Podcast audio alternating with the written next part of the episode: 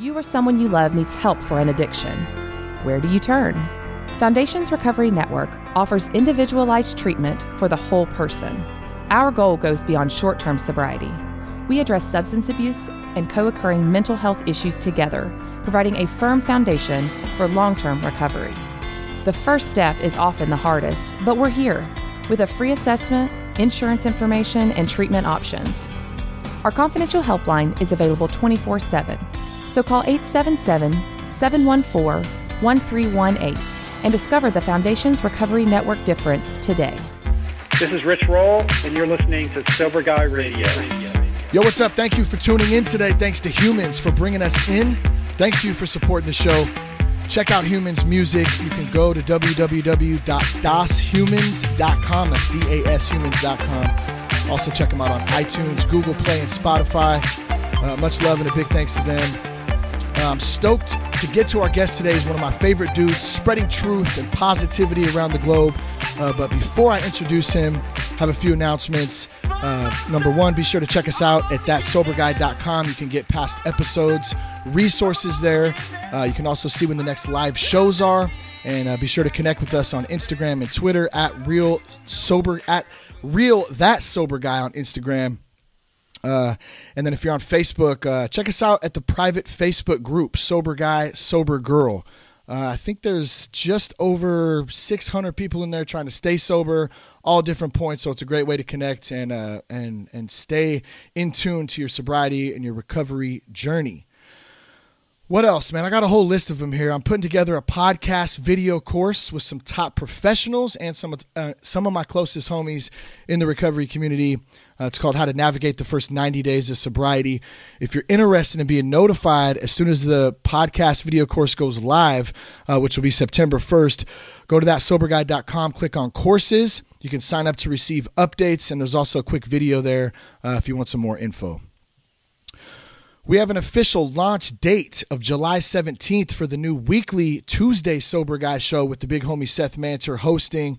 Uh, if you want to reach out to Seth directly with any questions or just want to say congrats, you can hit him up at Seth at that sober guy dot com. Man, we had so many requests for more content, and let's hear more from Seth. And we thought, man, what a great way to uh, to do it than uh, than for Seth to just get on and rock his own Tuesday show. So we're really pumped about that.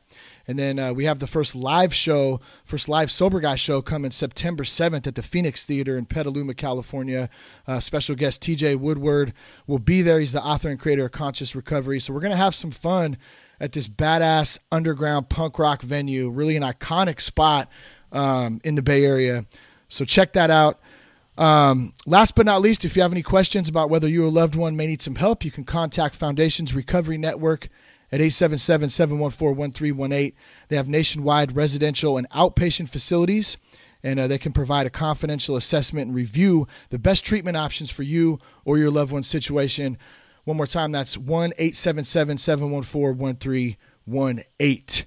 David Ratchford, what's up, man? So good what? to have you back. Yeah, it's it's been a while, huh? Dude, I was looking. It's been since episode ninety-nine, and when this goes live, this will be episode two oh two. So, wow. yeah, it's it's been it's been a long time. It's long overdue for sure. I know we've been trying to link up for a few weeks uh, now, man. How are you, bro? I'm doing well, man, but it's been so long, man. It, the last the last I connected with you was I sent you a text to set, that said, shove your hand up my ass and jerk off my shit. I forgot about that. I got to pull that shit up. I don't know what the context of that was. I'm sure it wasn't literal. I hope no. not, at least. No, uh, no, no, no. It, it was something that I'd I'd read from uh, David Sedaris, and he was talking about how people, you know, have insults in, in different parts classic. of the world. You know, oh, like yeah. like in you know here we might say something like eat shit. You yeah, know, fuck or, off. you know, you know. But but I think this was from Romania. Yeah, oh, shove man. your hand up my ass and jerk off my shit, dude. Like, that is some brutal. Brutal, brutal shit right there. And it would just like leave you wondering like, W T F, yeah. man. So, could, you, could you imagine if you got in like a cab or something like over in uh, some different part of the country? Yeah. Like, you got like, into it with the guy and he told you that? Like, Romania. I don't, yeah, man. I'd be fucking clueless. Like, did he just did he just say that? I think he did. And then you reach into your wallet and pay him whatever he wanted. Pretty much just to get the fuck out of there. I'd be gone. Yeah, right. Oh, yeah. yeah. Yeah. So, um, yeah, it's been, a, it's been a while, man. I can't believe that. two hundred two episodes. Congratulations to you and, uh, yeah, and you. Sober Guy Radio. That's awesome. Yeah. Thanks, man. We're moving along, dude. We're having fun. Um, I always say the day that I stop having fun is the day that I won't do this anymore, you know? So, yeah. I mean, that's, uh, that's really what it's about. And, uh, it's cool to see the platform growing, bringing the big homie Seth on board and all kinds of cool stuff, man. Cool. What? Yeah, that's that's sort of why, um, you know, last time we connected, I was still doing the, the Better Human show, and, and you have now you've got Das Humans sponsoring your show. That's pretty yeah. cool. Um, but I put that show on pause specifically because it wasn't putting, you know, it wasn't putting a smile on my face. And, you know, really? there were some some issues that um, I was like getting caught up in the editing, and I wanted to up the quality of it. Um, and I, and I just didn't want it to be like another, like kind of mid tier podcast, even though I was getting decent downloads. Yeah. But, um, but it stopped like really filling my heart with joy and feeling like I was just adding to the conversation versus just kind of creating more noise. Yeah. Um, so, you know, it's like, like, just about anything, you know, if you if you're not having fun with it, if it's not adding to your life, you got to yeah. keep like evaluating things in terms of your values. Is it adding, or is it like becoming a chore? And if it's becoming something that you really just, I mean, yeah, you got to grind, you got to work for sure. Um, but you know, sometimes you got to drop something in order to allow something else to come up, you know, like to yeah. create space for something new. Well, totally, man. And like, if we're talking about just specifically like podcasting in general, um, dude, it is, it's a lot of work to post production and getting in there and, and, and, you know, sound, making sure everything's, the quality is good, and it can be overwhelming at times too. And I know like one of the things, um, that I've, I've done, you know, continuously now, probably over the last year, is I just stopped the mindset of that I can edit. Almost like I, I literally had to change, change my mindset, because I always went into the mindset of, cool, I can cut that out later. I can edit it. I can, um, I'll fix it later on. And it was creating like more work. And so it's done two things for me. Number one, it's made, it's made me a better host in my efficiency. And I still say stupid shit, but I just, you know, some, every once in a while I got to clip something or whatever, but for the most part, it's really cut back on having to do a lot of that post-production that was taking so much time. You know, now I can pretty much, um, you know, put the file in and throw, throw the music in there. And for the most part, I, it's like, I always say it's like in and out. They have like this, this system that they use, and the system doesn't really change, and it's fluent. And every once in a while you get a hiccup or whatever. Uh, but when it starts becoming a, a job, and, uh, you know, when I, like I said before, if I stop having fun with it, man, that's, I don't, I don't want to do it anymore. Yeah. So, so you're like adapting the idea that when, when you're done, it's done, and good enough is, is good enough. 'Cause like, otherwise you start getting in your way, um, you yeah. know, and, and you start seeking that perfection, um, that, that perfect product, you know, and, yeah. and if, you know, and, and if you're, if you're on a limited budget or whatever, you know, then it really gets in the way of your output. And when you start hiding that, you know, you're not helping the world by spreading the message. So how, how did you come up with, um, with the final decision? Because a lot of people can't let shit go. I know I'm one of those people. I, you know, I, I we tend to, I tend to hold on to things sometimes, you know? So you had to come to a moment, just, I'm sure there's been other things in your life too, but let's just use the podcast, for example, where you said, you know, like that decision had to be made, even though you, you probably still wanted to do it.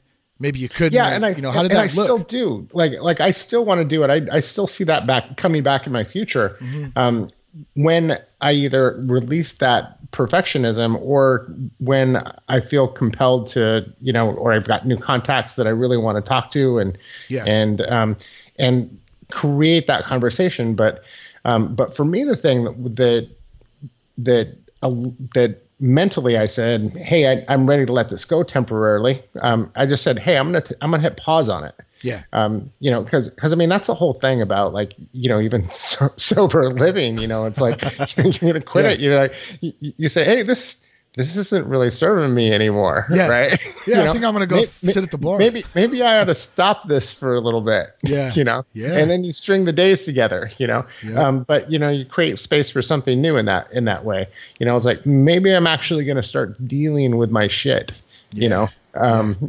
you know, and, and, if you're always on the go and always on the go, you know, really you can hide yourself in that kind of workaholism, you know. Okay. So w- whether it be alcoholism or workaholism or or whatever it is, you know, you're just burying your head and keep plunging forward, but you're not dealing with your shit. Oh yeah, and it's gonna come back and it's gonna come back and get you. Hell yeah. You know? Um, but for me, I just said, okay, I'm gonna take a little break, see what comes up, and um, and for me, what came up was like, okay, you know, I'm a yoga guy. Yeah. Right.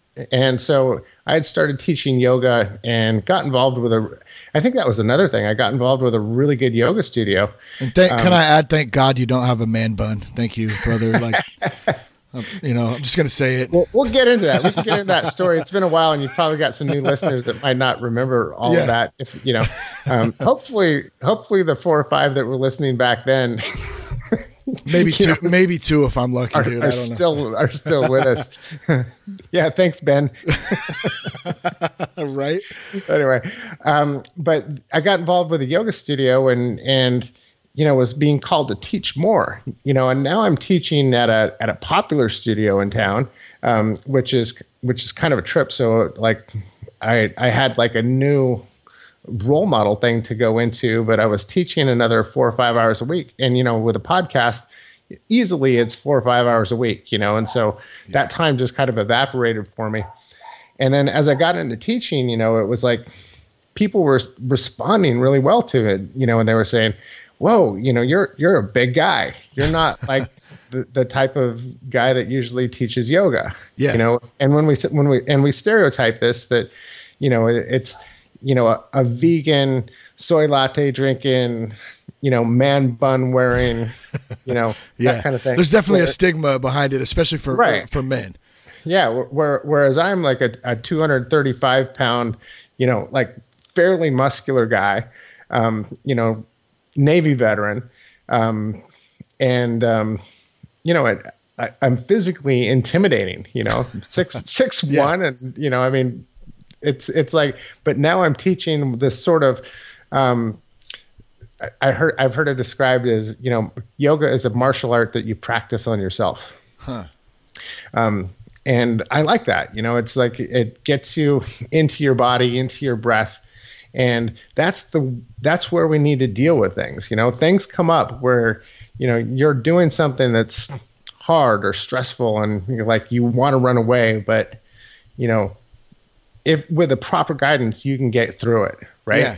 Well, yeah, it's just like having those outlets to uh, to release some of that stress, the anger. I, like I'm I'm doing a um, uh, a step study right now in C R, and man, one of the one of the top things out of uh, I mean, more than half the guys in this group is anger, and and I know all you know for for me too. I mean, it's all like that that fresh. It's kind of like a for me, it's kind of like a, a, a hybrid of anger and frustration. And I've gotten much better at it, but it still pops up. So what are those outlets that I have, you know, to, to deal with some of that stuff? Is it, you know, go, go on a jog or go to the gym or do a podcast or uh, go on a walk, so whatever, go to a meeting, whatever it is, like you, for you, yoga, you know what I mean? For a lot of people, yoga, meditation, prayer. Um, I hear, uh, you know, when I talk to a lot of guys, or people in general. So, well, well, what are you doing to, you know, to kind of, um, f- you know, fight back against some of that stuff? Well, well, well, nothing, you know what I mean? I don't really do. I just, I work and you know what I yeah. mean? I come home and I'm fucking exhausted and, yeah. um, you know, yeah. and that's the normal thing. Dude. And it, it's, it, it didn't work for me for a long time doing that. Right. So, so here's a, here's a trippy thing, you know, like, like to talk about anger specifically. And I don't know if I shared this with you on the, on the, the last time I was on your show. So when, um, And I, I made peace with this, man. And and this was probably, okay, there are a couple things that happen in our lives, you know. Chances are you can look back at one or two things and say that was the worst thing that ever happened to me. And then yet ten, fifteen, forty years later, you know, you look back at it and say, wow, that was a hell of an opportunity. Hmm. And I'm glad it happened because that gave me a gift, yeah. right? And somewhere a couple years ago, I was doing some work. I was doing a lot of yoga. And, um, you know, the, one of the things that comes up in yoga, especially in teacher training, you know, we talk about, and, and to, to put it in the context of the Me Too era, there's, there've been a number of of, of scandals involving um, prominent yoga gurus who, you know, yeah. have had relationship, inappropriate relationships, um, from sexual harassment to mm-hmm. sexual assault to, to rape, you know, all that yeah. kind of stuff. And it comes up. And so we were talking about this in class and in, in the teacher training, and it's not uncommon for a teacher training to be, you know, eighty percent plus women. So, you know, yeah. consider it like if there are ten people in the training course, there's going to be eight women and maybe two men, you know, and that's typical. And that's kind of the typical, about twenty-five percent of the students at, at yoga studios now, coming up on thirty percent now are, are, are men. Um, so wow. in the yoga environment in the United States, men are in the minority. Anyway, some, some, the topic of, um, sexual, call it assault, because inappropriate touching and stuff came up, and like something hit me, you know, because like all of these women were dealing with, um, with a history of sexual abuse of, or something, you yeah. know, some sort of, trauma. some sort of traumatic experience, right? Right. Some sort of traumatic memory. And what happens in yoga practice is because you're moving through different positions with your body, with your hips and your organs and all of this stuff, like emotional stuff comes up because the, the way our brain works, you know, the emotion, when we actually have sensations of emotion, that is our body feeling a memory, right? Mm-hmm. So that, so we are perfectly capable. I mean, humans are the only people, people, humans are the only people, we're the only beings that can think something, whether it be positive, like if you think about your kids and the funny thing that they do and you, and it makes you just like happy and giggly yeah. and, or, or, you know, you know, your son brings you a card for Father's Day and it's, you know, and he spent some time coloring a little picture for you and, and, and it just warms your heart. And so, and then you physically feel that in your body, in yeah. your heart, right? Same as with anger. If you can go back to a time when something really bad happens, you know, your breathing changes, you, you know, you, you get tension, yeah, you know, anxi- anxiety and all that stuff. So our memory triggers physical sensations in our body. Emotions, physical sensations, are the, are, it's the physical embodiment of a memory. Yeah. Okay. And, and so yoga is a practice that can move you through this stuff, you know? So, um, like some, like a lot of people are talking about ayahuasca and all these trips that they're yeah, using I've to heard liberate themselves. Yeah. There's all kinds but, of that shit going on right now, especially in, in the recovery community. I've been hearing about yeah. it too. And I'm not, I, I haven't used it, so I don't know. Yeah. Um, me, me either. And, but, But another way of, of getting there um, is through perhaps yoga practice. Hmm. And the thing is, is it might take years in order for that to work, you know? So, so here I was, I was practicing yoga. This is going on probably, uh, this would be about two or three years ago. And all this anger stuff was coming up. And I was just like, whoa, wait a second. What, what's happening here? I'm like moving through this. And Um, I realized how much of everything that I'd done was anger-based. Okay, so going back to like why I joined the military. I joined the military because I wanted to be um, a Navy SEAL. So I joined the Navy, and of course, some things happened where um, I didn't quite get right into the school. So I was like, okay, well, I'm in the Navy. Yeah. This is where I got to be if I'm going to be a SEAL. I'll just do the best I can and, and work hard, and eventually I'll get there, right? And so I'm doing my job, and everything's cool. Um, and then I get hurt, right? Hmm. So here I am at twenty-three, twenty-four years old, best peak shape of my life. And I had applied to the school. I'd gotten in. I was about six months away from going, and crash. You know, everything, like I, I ruptured a couple discs in my back. My leg collapsed. I couldn't walk. I couldn't do my job. And then that just led the process of me getting ground down and turned into a fine pulverized powder, where then I was ejected into the V A medical system. Um, and um, for some reason, my body told me don't do surgery. Hmm. And my doctor was pretty good. You know, he said, the doctor I had was said, you've got a one-third chance of getting better, a one-third chance of no change, a one-third chance of being um, worse. So you, you two-thirds no change or worse, one-third better. I'm not taking that that those odds. Yeah. But they also gave me a shit ton of Percocet, and, and I did take that, and for years.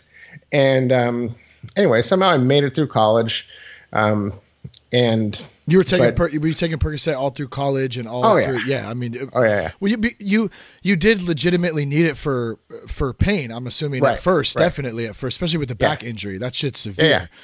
Yeah. Well, you know, and but it, I went through the, the, this for a couple of years, got off of it, got active again, but then the injury came back, you know. And so going to this is about ten years ago. I was back in the V A, um, getting treatment for my back, um, getting cortisone injections. This time they stepped me up to M S Contin, um, mm. and which is morphine sulfate, I think. Um, and, um, you know, I was chewing that like candy, like um like like those Smartie pills, and then and then washing it down with uh with alcohol and all of that, and then and then um my sleep was fucked up, so they gave me some some benzodiazepam. You know, I was like, yeah. that's like the perfect cocktail of just death. Oh uh, right yeah there. I was gonna say, dude, that's like just yeah. fucking death oh. right there. Yeah.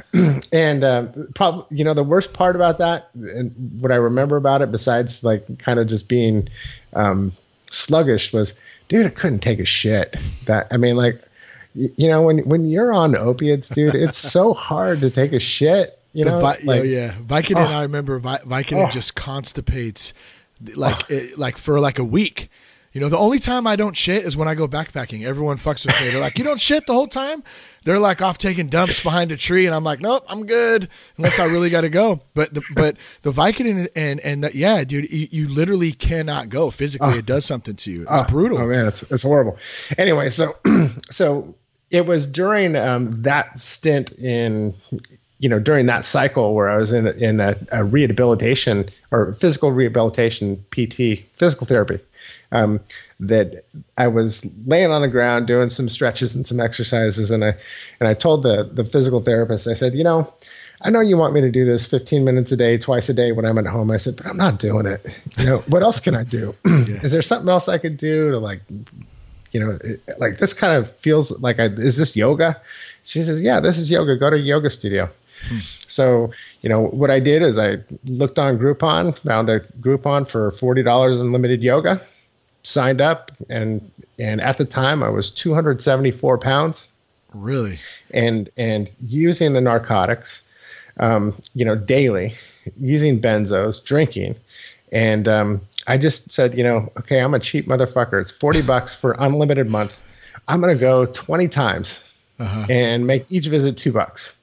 And so I went twenty times, you know, five days a week for four weeks, and at the end of that uh, that first thirty days. I was down like ten, fifteen pounds. Really? I would, I'd, um, because it was a hot yoga thing, I was like, I'm not drinking tonight. Cause like, it's going to make me feel like shit tomorrow. So I cut my drinking way back by the, and then at the end of the month, I was like, okay, now you got to pay a hundred bucks to, to keep this practice up. And I'm like, okay, you know, I'm feeling something. You were invested in it too, yeah. you know? And, and so I kept at it. By the end of month two, I was down like twenty-five pounds. I had, um, cut my painkillers in half, was wow. mostly off the alcohol. And then by month three, I was down about thirty-five, forty pounds, completely off the benzos, completely off the narcotics, no withdrawals on that. Um, started doing acupuncture. And of course, you know, my mobility and my range of motion was, was coming back. And um, so I just kept at it, you know, and then eventually after a couple of years of that, I was like, oh, maybe I should take a teacher training. Maybe I'll meet some cool yoga chicks. You know, those yoga and, pants kept you coming oh, back. Oh yeah. Huh? Oh yeah. Those then, fucking, uh, those things should be illegal. Sometimes they should be. Anyway. Um, the, um, uh, well, I'll tell you a secret of the, of the teacher, um, the yoga teacher secret in a little bit, but the, um, the, uh, so anyway, so I, I continue to, to continue to train, And it was during the second teacher training thing that I did where it came up that, like, fuck, everything I did was motivated by anger. Hmm. And I'm like, okay, so why am I so angry? Why was I angry? And I was like, and I was reading something that talked about like grief work or something. And, and I was like, well, you know, am I like, why should I be mad at my mom? I was like, well, I know I, I was, you know, the reason why I was mad, why I wanted to go into the Navy SEALs and kill people. That's what I wanted to do. Yeah. You know, was because my mom had a shitty fucking boyfriend when my parents divorced. Hmm. And, and, uh, his name was Jack. Uh, he died of cirrhosis of the liver, um, which made me really happy. Still kind of does. 'Cause he was a piece of shit. Um, yeah. And uh, so if you're out there being a piece of shit to some single mom, um, you know, send Shane a message that. Uh, yeah, I'll forward it over your way, Dave. Yeah, and and you know what? And here's what I'll do. I'll I'll forgive you. There you I'll go. Find com- I'll I'll find compassion for you. It's huge, um, bro. But but dude, the so I'll tell you a little story about like how bad this guy was. I was a thirteen, fourteen year old kid, and I had a paper route. My mom would go out drinking with this guy, um, and um, and he was just a, a leech, a sponge. Yeah. And um, I had my every month I had to go collect money, knock on the doors, and say, you know, hey, I'm collecting for the Tulare Advance Register. Please, yeah. spend, you know, give me four fifty, and you know, if I was lucky, I'd get a five spot for a fifty cent tip. Yeah, you know. And the way paper routes worked is you had to buy the papers and the supplies and all that stuff wholesale at the end of the month. Mm. So if you had sixty newspaper or sixty customers on your route, you might make sixty, seventy bucks, okay. you know, after you paid your expenses.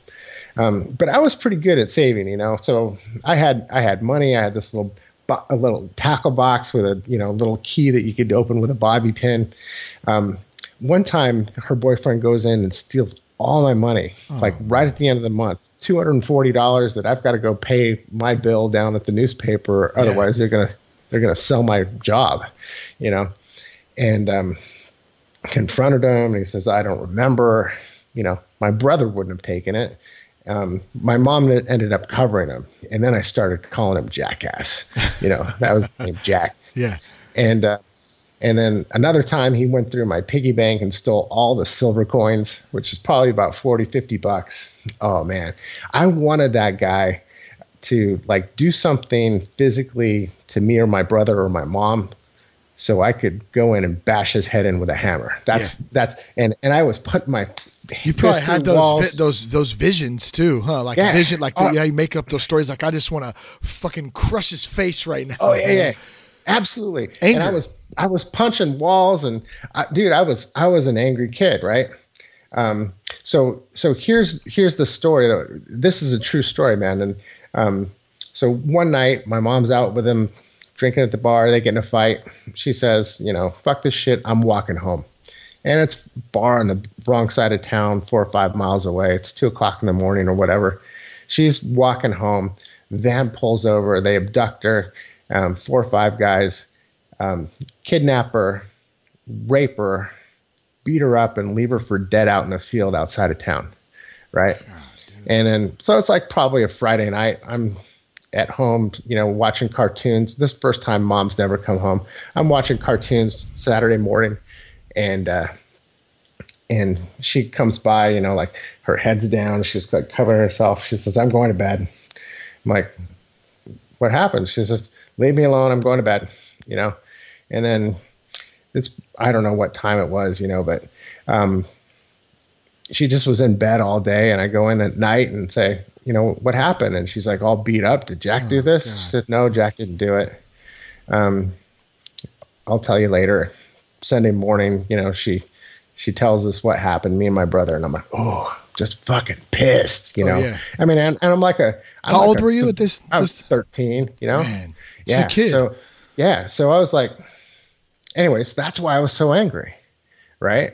And I was angry at my mom because, you know, here she was, you know, doing, she, she was an alcoholic. She was obviously not in control of what she was doing, um, hanging out with this Jackass guy and who was a complete loser. My dad was like a, a good guy. He's a yeah. solid guy. Um, you know, he drank, but never like got you know, tight or, you know, yeah. beat us or anything like that. Yeah. I mean, like, he always had a good paycheck, you yeah. know. And, and, Solid uh, dude. Yeah. I mean, just anyway. Um, but, but so I was like angry and, and it, and it, and I look back at all this stuff that was like anger motivated, anger motivated. I'm like, well, what's the antidote to anger? You know, like how, is there a way that, that, you, you know, that, is there a way that this could be a good thing? Like if you look back at your story and say, is there a way it was, it's a good thing? Hmm. And I'm like, that's pretty well, fucking tough to do with that story, bro. I know, I know, but, I, know but, I know where you're going with it. I think I know where you're going, but let me just say, I'm sorry that that happened, bro. Cause I, you know, that's just fucking, that's a terrible no, fucking story, no, bro. Well, no, it's, it's rough. Sure. But dude, look at what's on the other side of that. And it's well, okay. What if you can forgive mm-hmm. and find compassion for that? You know, there's a saying that, that anger is a poison that hurts the vessel that holds it. Hmm. Right? Have you ever heard that? I haven't. An- or not, not at least like that. Yeah. Anger is a poison that hurts the vessel that holds it.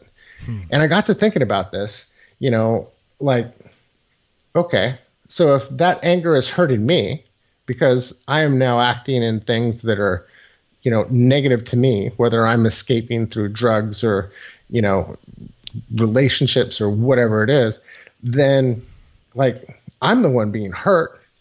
Sure, it's my anger. Is it justified? Hell yeah. Yeah. But what if I can find the opposite of anger, which is forgiveness and compassion, right? And then express that. I mean, like my mom's dead, you know, um, Jackass is dead. Um, but if I can find, and I don't have to say that, you know, she did the best she could, you know, because yeah. come on, you know, I don't, I mean, um, but find forgiveness and compassion in her and for me, you know.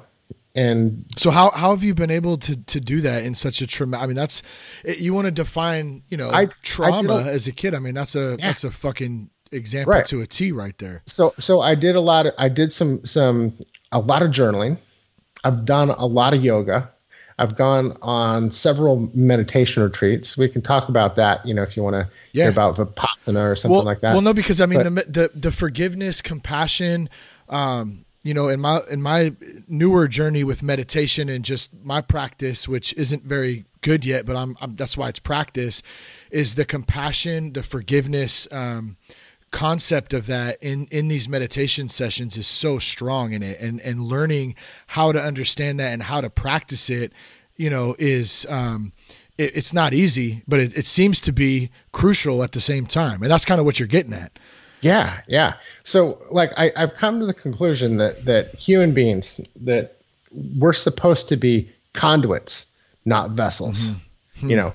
And, and so the, the thing is, is that we have a tendency to hold on to things, you know, whether yeah. it be possessions that, um, that, you know, or all the stuff yeah. or feelings that get bottled up inside and then blow up, yep. you know, um, whereas if we become more of a conduit, and this is something that I've experienced through meditation, is that you you see something come up or you experience it, you feel it, yeah. you observe it, and then you also observe it passing away. Okay, because mm-hmm. so everything is just a constant flow of changing sensations, changing sensations. Yeah. Things arise and then they pass away. And it could be everything, you know, something from a little itch on your ear as you're just sitting there and trying to trying to be mindful, and you're like, ah, that, I feel a sensation, my ear itches. Yeah. And let's just continue to observe it without reacting to it. And then all of a sudden, ah, all of a sudden I don't notice that anymore. Now I notice a bead of sweat dripping down my back or whatever it is, you know, and then that, then something else happens, and then you call your attention to your breath or yeah. whatever it is that you're you're trying to be mindful of.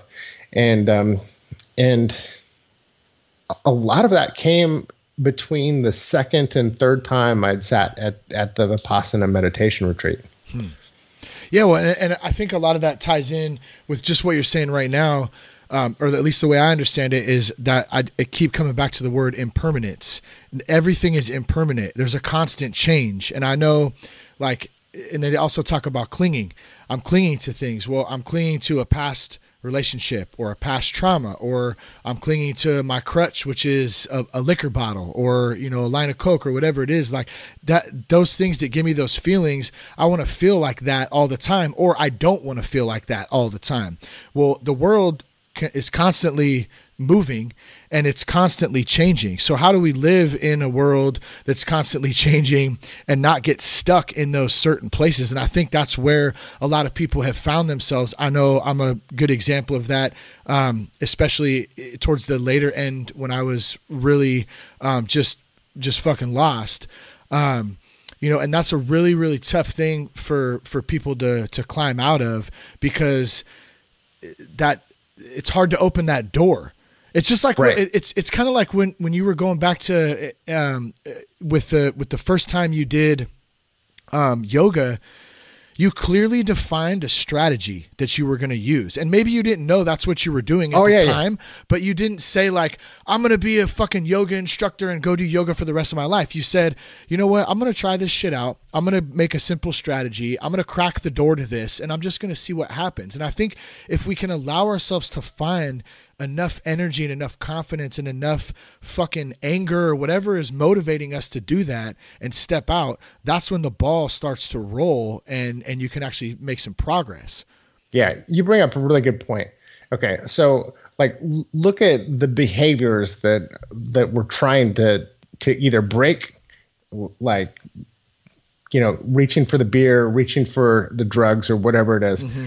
Um, or, but a lot of times those, are those behaviors become habits, right? Mm-hmm. You know, and, and it's like the way you drive home and you stop at the liquor store, you buy beer and cigarettes, um, or, you know, whatever it is your, your pattern is, right? Yeah, yeah. Yeah. And so for me, like the drinking thing, and this, this has happened um, probably about a month ago, you know, and I'm not, I'll, I'll be honest, I'm not one hundred percent sober these days. I mean, like, you know, I'm having beer couple times a month. And like right now I'm okay with that because like physically, um, my health is amazing. Mm-hmm. And you know, a couple of my friends drink. So we like to have a couple beers every now and then, but here's the one day that I, w- I went in, I, I drive by the liquor store or the, the, the mini market. And I see the little sign, um, that says, you know, lottery, two hundred fifty-eight million dollars or whatever it is. Yeah. I'm like, oh, I gotta go in and buy a ticket. I gotta go in and buy a ticket. And I'm like, and I walk in and I turn right and go straight to the back where that beer is. And I'm like, and before I even know it, my hand's on it. I'm like, holy shit. Wait, I didn't even think about it. I came in here to buy a lottery ticket, but yeah. I don't usually buy lottery tickets. I go in here and I usually go turn to the right and, and, and grab a beer. Yeah. That's, that's what my body knows. So habits are what, um, are, are the unconscious brain that like the body has that memory. Yeah. You know, and, and whether it's reaching for a drug or whatever it is. And so like when I went to the yoga class, you know, some people will say it takes six weeks to build a habit, others twenty-one days or whatever it is. But like you said, I, I committed to twenty classes in thirty days. And the other thing that I did was I was like, I'm not driving by the mini market anymore. You know, instead of t- yeah. turning right to go to the mini market, I'm turning left to go to the yoga studio. Yeah. You know, and, and honestly, after an hour, hour and a half of sweating that out, um, I don't feel like drinking beer. I feel like drinking ice cold water and some electrolytes. Yeah. You know? Oh yeah, for sure. Um, so, so it's like for me, replacing a positive habit, um, where a negative one or, a, or a bad one, you know, that that's always been the way for me to, to so what, improve. So what do you think though about the person who, who is not able to recognize that? Like, I think that's a, that's a common thing too, where somebody may do just what you just did, walk in and, and subconsciously go in to grab a lottery ticket or whatever it is they're going in there to get and do that. How, I mean, and I, I, and I don't want to answer the question, but I'm going to fucking answer the question in my own opinion, I guess. It's like you, yeah, because I can't help myself, but like everybody's different. You know what I mean? And it's, it's up to everybody to say like, this is a problem. I feel like this is a problem. You know what I mean? I think that's, that's really the hard part of it. Right.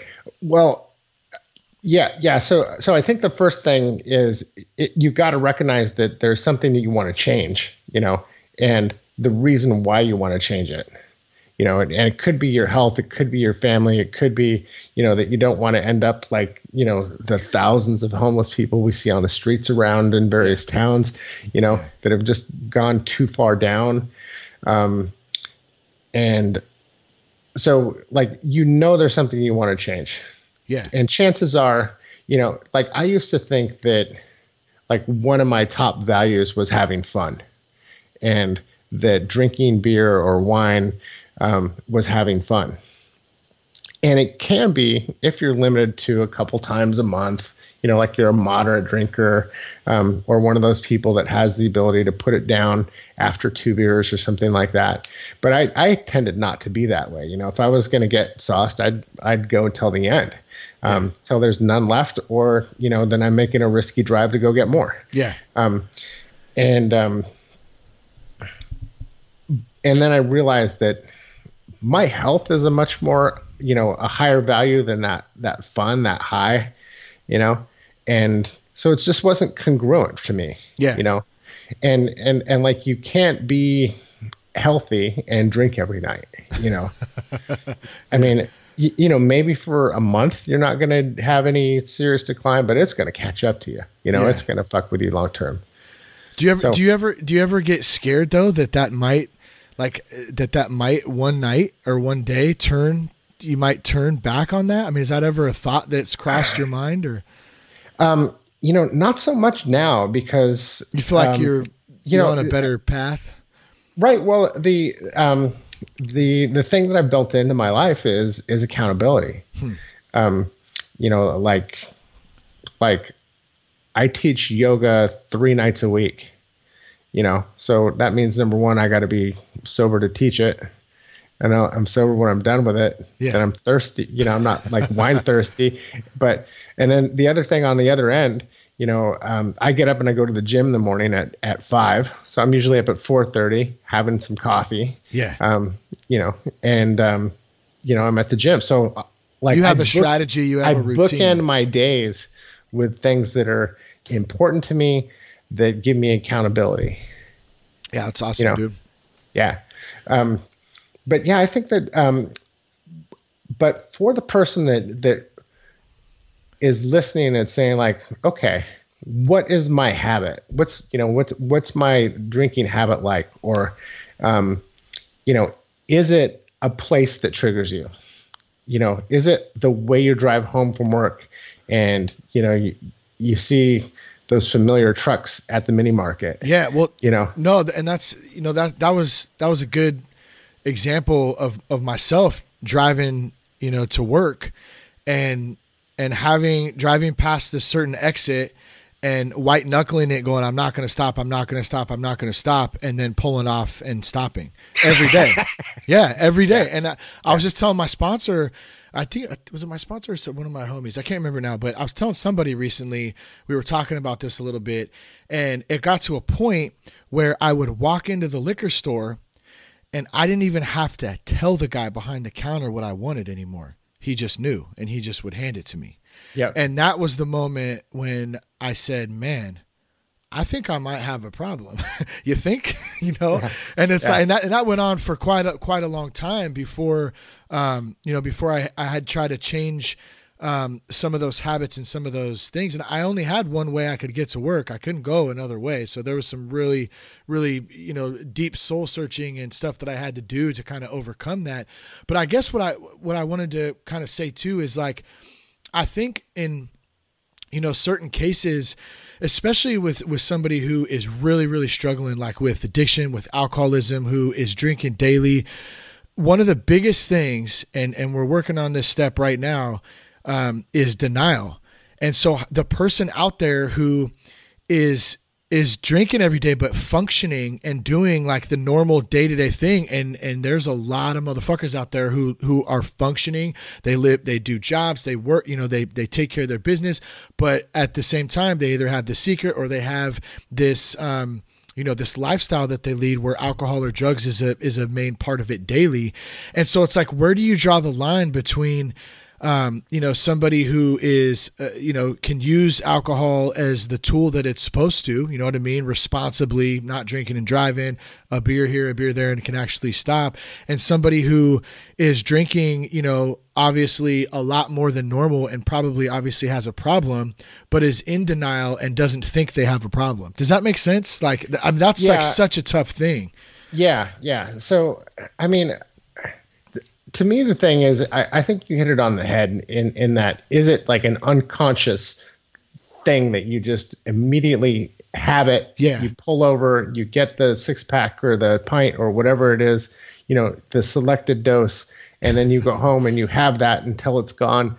And then, and that's the reason why you only get the six pack or the, you know, the yeah. pint or whatever it is, is because you know that's how much you can handle to keep in you, to your job. Yeah. But um, the, b- There's a there's another saying that that I heard that, you know, you're literally, when you notice those things happening, w- whether it be an automatic thing, whatever it is you're saying, doing, or whatever, you're pulling over, the clerk hands you the thing, you stick your A T M in there, you know, it's like automatic. Your body is doing this.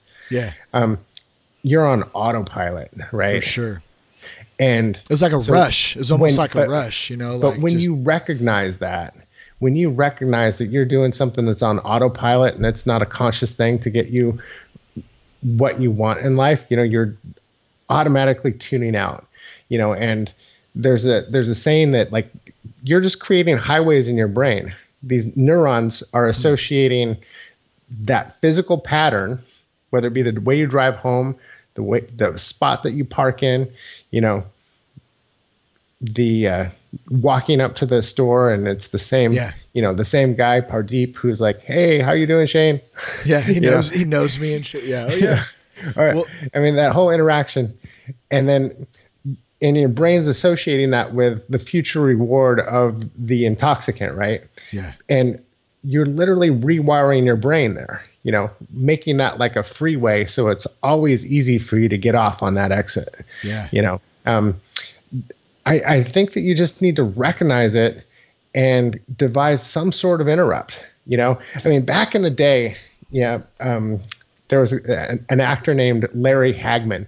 Um, he was the, the the major on I Dream of Jeannie. Mm. Um, he was also on Dallas. He was J R. Yeah, yeah, yeah. I remember and, the and, face, yeah. And he died of lung cancer. Um, but when he was diagnosed with lung cancer, there was this big anti-smoking campaign, and Um, they created what was called the Larry Hagman wristband, which was simply a rubber band.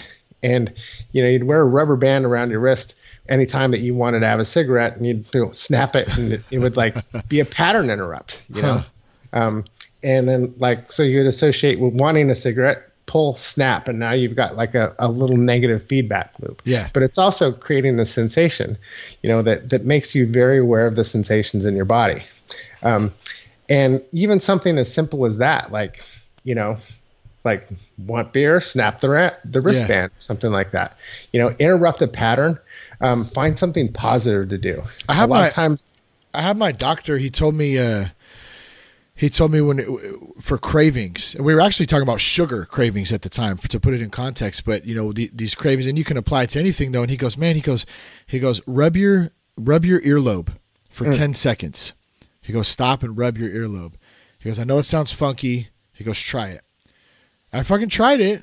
I thought this shit's this not this is stupid. Like there's no way. And it actually it actually worked. It broke that pattern just enough to say, yeah, okay, I'm not gonna I don't need to eat that right now. Yeah. Just the fucking get yeah. on the way. So I do see what you're saying, and I think everyone's different. Maybe they gotta, you know, maybe it's to take a walk or something. But I think right. that that's on point right there. You got to find right. something to interrupt. Right. Well, and the other reason the earlobe is um, it's an acupressure point. And mm. I don't know if you've ever had anyone that talks about E F T, emotional freedom technique, where it's the tapping. Um, you know who like, talked about tapping was Jack Canfield. Right. Yeah. I, that's where I'd heard that. But man, it's been a while. I don't really remember yeah. much about yeah. it. J- tapping and or E F T was in in the the thirty day sobriety solution. Um, oh, and, it, and you talked it. with him about that, right? I, d- I did, yeah. It was yeah. back in, I can't remember what episode. A couple years ago. Yeah, you hooked me up with him, man. You're the king of yeah. hookups. Anyway, yeah. but yeah, um, but but that can be a thing. Um, also, changing your breathing pattern um, works really well if you're like um, trying to like quit smoking. Yeah. Um, you know, and, and I teach pranayama, which is also breath work, or you know, prana is the the breath, the life force. Yama is the restraint of it. Hmm. So there are certain breathing patterns that you can practice. These are really practical for people that, um, you know, stress, anger. Um, uh, this will be something super practical. Um, Probably there there are, are two that are really easy to do. But like, for example, if you've ever smoked and or you know people who smoke and take take a smoke break, um, what's the first thing they do? Light the cigarette, take a long drag, hold it in for a second,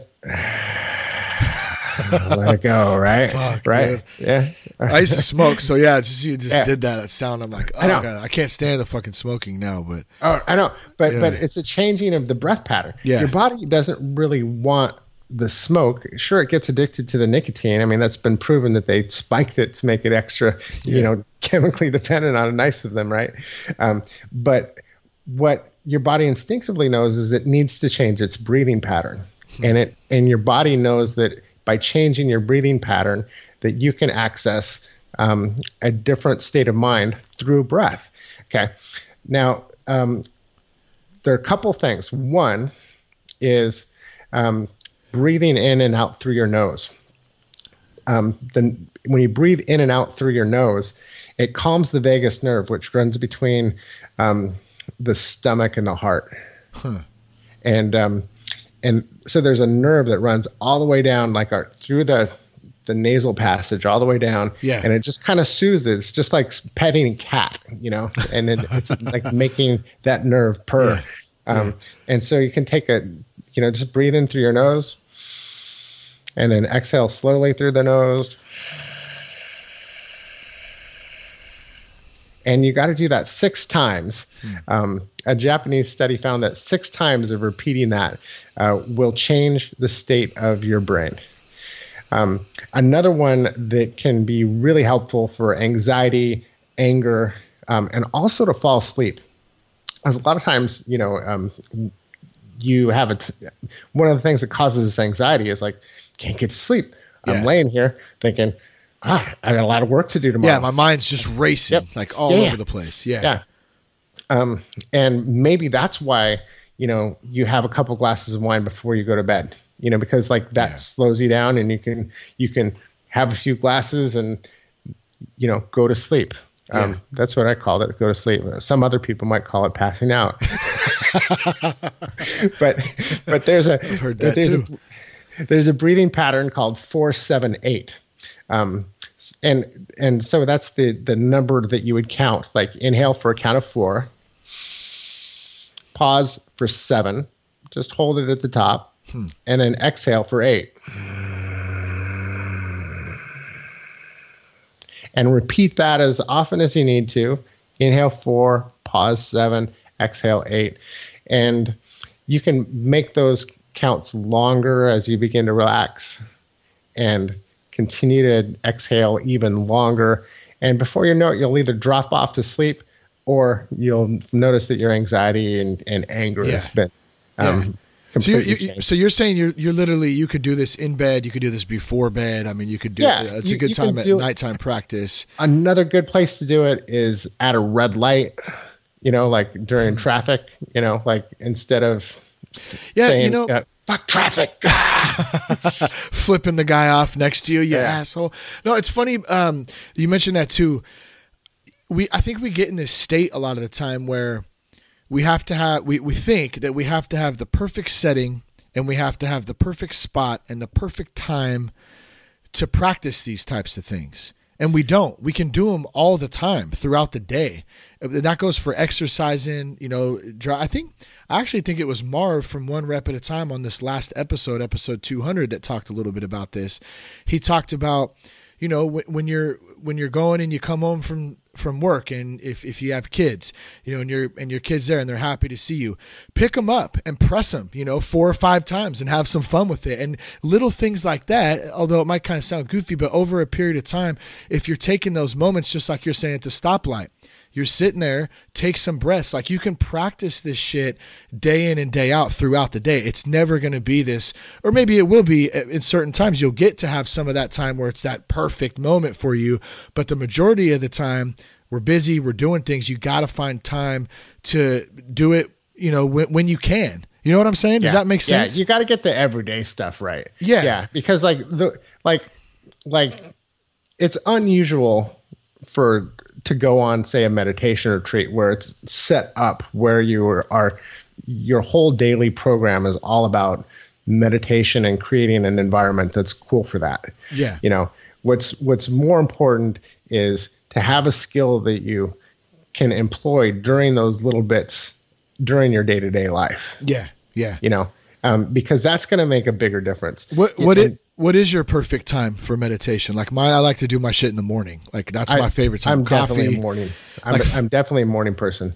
Dude, yeah. It's so legit. Like starting my day like that, some water, some coffee, some meditation prayer. And um, the days, you know, when I'm locked in on that, because, you know, some mornings are gnarly and it might mess your schedule up a little bit. But um, when I'm dialed in like that, my days are much better. Oh, yeah. Yeah. one hundred percent. Yeah, for me, um, I've always been morning. Um, it, it's just morning is, is the time to get up and do stuff for yeah. either fun stuff or, or your own projects or, you know, before yeah. anything. Nobody's going to take um, four to six a.m. from me. Yeah. You, you know, and, yeah. and it sounds crazy. Like, you really get up at four? Like, dude, yeah. Yeah, that's, that's I get my up time, to, you know. I, I got to wake up, you know, Jocko, and say, "Hey, post your four thirty thing," you know. Hey, dude. I, so, I, so you just brought that up. Funny because I forgot, but I remembered about twenty minutes ago. I was racking my brain trying to think, who the fuck was it that sent me the Jocko? Like you, you know, you uh, you lost today. Good. And that was you, right? Oh, yeah, you yeah, sent yeah. me that. So talk about that mindset a little bit, because that was fucking great, dude. I, you sent well, that to me one a month or two ago, and I watched yeah, it a yeah. bunch of times. It was awesome. Yeah, there's okay. So there's a, a it's a short, maybe two minute YouTube video from Jocko Willink. Um, you can just anybody could Google Jocko. Good. I'm gonna I'm gonna find it yeah. right now while you're talking, yeah. and I'm gonna put it in the show notes. Yeah, Jocko Good. And and basically the the idea of of um, anything that happens. Um, you can say good to hmm. like, oh, you didn't get the promotion at work. Good. Yeah. More time to prepare, you know, oh, you, you hit, you know, whatever it was. I mean, like you didn't get the, the gear you wanted. Good. Yeah. We'll find ways to improvise, you know, oh, you didn't max out your bench press. Good. Now, you know, that you got tapped out. Good. You're, now you know what doesn't work. Your boner, you know? Your boner doesn't work. That's not good. That's the only thing I could come up with when you sent me that, that I was like, nah, that's not fucking good. But everything else, yes. You know, um, I had a guy early on in my podcast um, who had prostate cancer and, oh, and had man, a, his dude, prostate removed, and he and he couldn't get a boner. Oh, and man. and you know what he said? Hmm. He said that it unlocked new levels of intimacy with his partner that he wouldn't trade it for the world. Really? That is, yeah. that is interesting. Yeah. I That's mean, crazy. like, so, but I mean, that was him. Yeah. And, and, um, well, that's the concept you know, of like, it, right? You can find the good in like, anything if you, okay. Okay. So, so look at, you know, like, like when my back injury happened and, you know, I went to college with a big prescription of narcotics and a fucking cane. You know, I mean, I ho- hobbled around college, U C S B, Party Central with a cane, dude.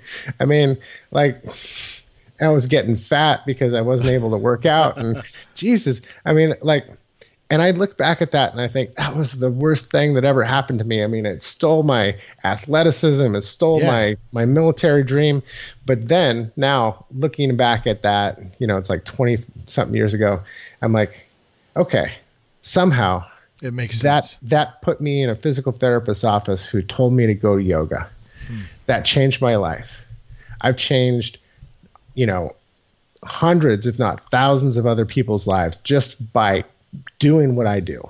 Yeah. And like people say, oh, a big guy can do it? You mean, and then when they hear that I started when I was fucking crippled and on drugs, yeah, you know, and now I'm not, you know, I mean, I ran the L A Marathon last year. How'd that I mean, go? Oh, it was painful. so what? It's so, going to be a few years before I do another, you know, but, but anyway, I mean, that that's it, like, like, um, another thing, you know, like when, when I, um, and it led me to even start a YouTube channel, Yoga with Navy Dave. Nice. Um, so, you know, I've got videos up there that have been seen by people in something like one hundred thirty countries, you know, it's like crazy. Yeah, it's crazy. You know, I mean, and, and, uh, you know, so that injury was one of the best things that ever happened to me. No, and that, you know what, that's, that is a, a great point right there, in the fact that I think it rolls over into the victim mentality. I played the victim mentality for a long time. A lot of, a lot of folks feel me on that, on have gone through that. They understand it. A lot of people probably don't too. So let me break it down a little bit. In my own experience was, you know, just what you're talking about, trauma, sh- you know, shit that, that we have been through as kids, as childhoods. We, we blame people. Why, why didn't this happen to me? Why didn't I have the father that I always wanted? Why, you know, why didn't I get this job? Why am I drinking so much? All those types of things. And, and what it does is it sets up that victim mentality, and it fucking haunted me for many, many years. And it wasn't until I, you know, number one, I got sober, and then I started to to work on myself and work a program and start to to listen and, and learn how to take advice, drop my ego, my pride, and, and start to understand myself. And what happened was this fucking amazing thing where I started to be able to embrace those those challenges in my life and those things that hurt me and that that turned me into having that victim mentality as the things that made me who I am today. And it's so fucking powerful. And I'm not saying by any means I have it all figured out or anything like that, but I, there's something about it that I can feel inside my gut and my heart, where I can embrace a lot of that shit now, instead of uh, turning my back on it in anger and turning my back on it in, yep. um, and, and running from it and running to drugs, running to alcohol. And that kind of leads into this too. You know, we've talked a lot about the alcohol, you know, and, and, um, and addictions and stuff too. That's the face of the problem. What's the real problem? That even goes back to what you were talking about with, with yoga. Those, those hurts, those hangups, those things, they, they dwell deep, not only in our hearts, but in our bodies and stuff too. The alcohol is a symptom of that pain. So we have to find a way, you know, to, if we're going to cut that shit out, we have to find a way to take a deep look at what it is that's haunting us and why we're choosing to go down that path of, of using, you know, substances or whatever the fuck it is to, to help us get through some of that stuff, you know? Right. Crazy yeah. shit. And you're free to hold on to it, man. You're free to hold on to that pain, you know, but hopefully this journey on life is going to be a long one. Yeah. And, I you know, so. and, and like you told me before the show that you're getting ready to go on a backpacking trip. Yeah. You know, and, and like the longer the journey, the less you want to carry. And hey, that is, oh man, that's a phenomenal so, analogy. You know, so deal with yeah. it, you know, I mean, it's, it's like, you know, you start to deal with it, you start to move through it. And, and for me, what I, what I found was that the yoga, the practice was really, okay, it was an access to vitality, like where I was all stuck because I couldn't shit, because I was on narcotics, you know, um, got things moving again. It got my mm-hmm. circulation going again. It got my organs healthy again. It got my endocrine system healthy again. Yeah. So it got, so I started feeling good. I started feeling vital, you know, yeah. and then, and then it got me healthy. So I got strong again. Right. Like, yep. you know, and I could, and then once you're, you know, healthy and strong and things are moving and you're not holding on to as much, you're not collecting as much, that's when you start to find freedom. Dude, totally, man. That, and that it's so true. Like, and as this goes live, since you mentioned it, this will, when this is live, I'll be on the Pacific Crest Trail up in Tahoe National Forest on a backpacking trip. And I'm going to take about, I don't know, probably fifty pounds. I always say I'm going to try to pack in thirty-five or forty. It ends up being fifty or fifty-five because I got to take all my, you know, extra shit that I think I need that I don't need. But by the end of the trip, hopefully I've lost some of that stuff and I'm, I'm rolling back. So it's a great analogy. Now, yeah. I, I want to mention, how much time do you have? We're already, fuck, dude, it's crazy, bro. We're already an hour in, man. We're just chatting yeah. it up. Um, but I, I did want to mention, though, the, the combat mat, because that all came out, you know, you, you've had this, you know, this journey into, in you know, from the shit that happened to you as, as a kid with Jackass and your mom, and then going to the Navy, getting addicted to prescription pills, finding yoga, all that stuff has led into now you've created this, this awesome, you know, combat mat. So tell, well, tell me, tell us a little bit about what it is and how it kind of came up. Yeah. So, so the, the idea was, as, as I got into yoga and as I started to realize the healing that I was, that was happening in my body, and, you know, um, and I started studying about yoga and P T S D, yeah, um, and very effective treatment. And, and, uh, and I got to thinking, okay, so now I'm, I'm practicing yoga. It's helping me find freedom, not only with my body, um, freedom from pain, freedom from, from drugs, freedom from, you know, just hold the shit that holds you down. Yeah. You know, um, and really, you know, whether it be emotional hurts or whatever. And I, and I thought, Um, as I was looking around, I, I didn't see any badass yoga mats, you know, like, yeah. like I started with, with an eight dollar purple mat from Ross or something like that, you know? And then I tried a few others, and, um, you know, and, and I, I've, I've tried, you know, almost every super premium yoga mat on the market. And, um, I, I found, Um, a manufacturer could do what I want, make it a little wider to accommodate men's bodies, a little longer, because a lot of times they're just like you're hanging over the yoga mat and all that kind of stuff. Yeah. And then for, I don't know how it came up, but I thought, you know, more veterans and um, more veterans need to be involved in yoga, mm-hmm. and, and get on a mat to have that healing. Um, and, but there wasn't one that was specifically like marketed to men, and the name Combat Mat popped into my head, yeah. and I thought it had a nice ring to it. Yeah, yeah, badass. And, and, the, and the domain was available. So I was like, I registered the domain, and then I started looking for a manufacturer that could do what I wanted for it. And um, and so um, found, finally found one after several tries. It took a long time to find the right formula and all of that, because um, like as you you find out, you know, if you're going to lay on a mat for an hour a day in your sweat, you don't want to have a mat that's got chemicals and phthalates, yeah. and all that kind of stuff that mess up your hormones and endocrine system. We've got enough problems with that, you know? Yeah. Um, and so, uh, yeah, so that's what it is. And it's, it's a natural rubber mat, polyurethane top, um, non-slip. So, um, you can sweat on it and it doesn't get slippery. Um, and, uh, yeah, it's fucking badass. Yeah, dude. Combat mat dot com.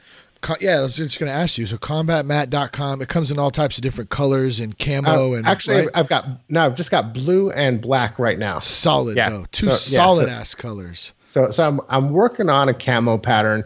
Um, I've I've tried a couple, but the manufacturer hasn't gotten it right yet. You know, and really, yeah. So um, we're still working on that. I got to try one of these things out, man. combat mat dot com. I'm going to check it yeah. out. Yeah, cuz we're going to have a we're going to have a yoga session on the backpacking trip. Remember I was telling you, my homeboy Scotty's going to oh, yeah. lead it up. So, I don't know, yeah. We uh, we did some yoga out in Oakland not too long ago too, man, uh, at uh, Ume Yoga Studio with Chelsea Re- uh, Rappel. She did a, a it was a recovery meeting. Um, and then right following, well, we did a podcast, then we did the recovery meeting, and then we did yoga right afterwards with the same group. It was really fucking cool, dude. Like, uh, and I'm, you know, I'm no yoga expert by any means, so I'm not the most flexible bastard out there, but I, you know, it was, it was awesome, dude. I, I gotta, you know, it's like anything, you just practice and keep it moving. Yep, yeah. Yep. Good as, stuff, as, dude. Yeah. With practice, all things are coming. That's what the, uh, mm-hmm. the father of modern yoga says. Hmm. Um, and, that, and that's, you know, probably goes well in the, in the sober community too, right? Hell yeah. I agree, man. Um, always good to talk to you. Uh, what are you at? At, at David Ratchford on Twitter, um, combat mat dot com. Yeah. And it's at, or, you know, I'm at david ratchford dot com or on Insta. I'm not super active on Insta right now. I've just kind of been burned out on that one. So I was like, eh, pick that up later, maybe. Thanks, man. I appreciate you coming on, man. Hey, it's been it's been good. Thank you so much. Be sure to check us out at that sober guy dot com. Thanks for tuning in today. Peace, love, respect. Keep your blood clean.